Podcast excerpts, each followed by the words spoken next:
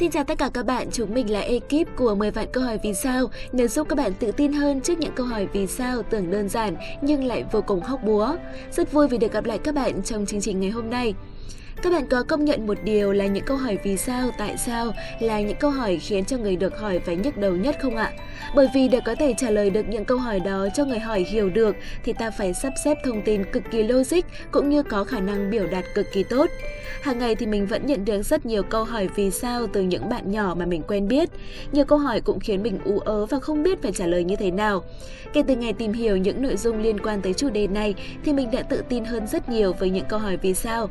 Các bạn cũng đừng quên tìm hiểu cùng với chúng mình để có thể chủ động hơn trước những trận tấn công bằng những câu hỏi vì sao của mọi người xung quanh nhé. Trả lời được hết những câu hỏi vì sao thì bạn quá ngầu rồi đúng không nào? Thêm vào đó, có những kiến thức này thì hành trình dạy con của bạn sau này cũng sẽ không có gì khó khăn. Bởi bạn biết rồi mà, trẻ con thì cực kỳ, cực kỳ thích hỏi những câu hỏi vì sao. Và bây giờ, hãy cùng lắng nghe câu hỏi vì sao của ngày hôm nay, đây chắc chắn sẽ là thắc mắc của rất nhiều người. Vì sao con trai thường cao hơn con gái? Các bạn thân mến, cơ thể của con người phát triển có quy luật nhất định và không phải năm nào cũng giống nhau. Nếu một người sinh ra cao 50cm thì khi 5 tuổi sẽ cao gấp đôi, từ 6 tới 7 tuổi mỗi năm sẽ cao thêm 8 tới 10cm. Bước vào tuổi dậy thì, cơ thể của chúng ta lại cao nhanh hơn, mỗi năm tăng từ 5 tới 7 cm. Đến 17 hay 18 tuổi thì chiều cao tăng lên chủ yếu là nhờ sự tăng trưởng của xương sống. Xương sống tăng trưởng chậm và rất lâu, vì thế chiều cao cũng tăng trưởng chậm. Con trai và con gái thì có chiều cao trung bình tương tự nhau cho tới khi cả hai đạt đến tuổi 12 hoặc là tuổi 13.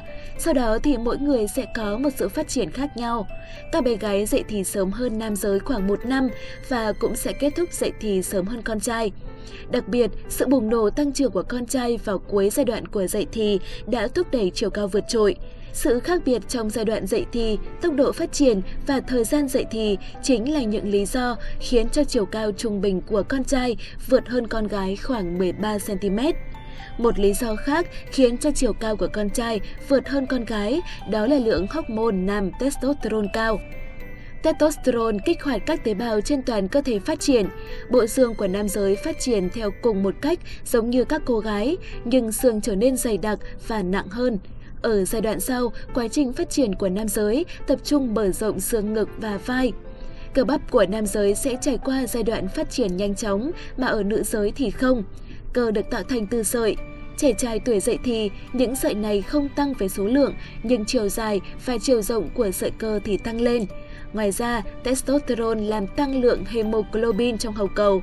Mức độ hemoglobin cho phép các tế bào hồng cầu cung cấp nhiều oxy cho cơ. Oxy này được cơ thể nam giới sử dụng để tạo ra năng lượng cho cơ, giúp cơ bắp phát triển mạnh mẽ hơn bao giờ hết.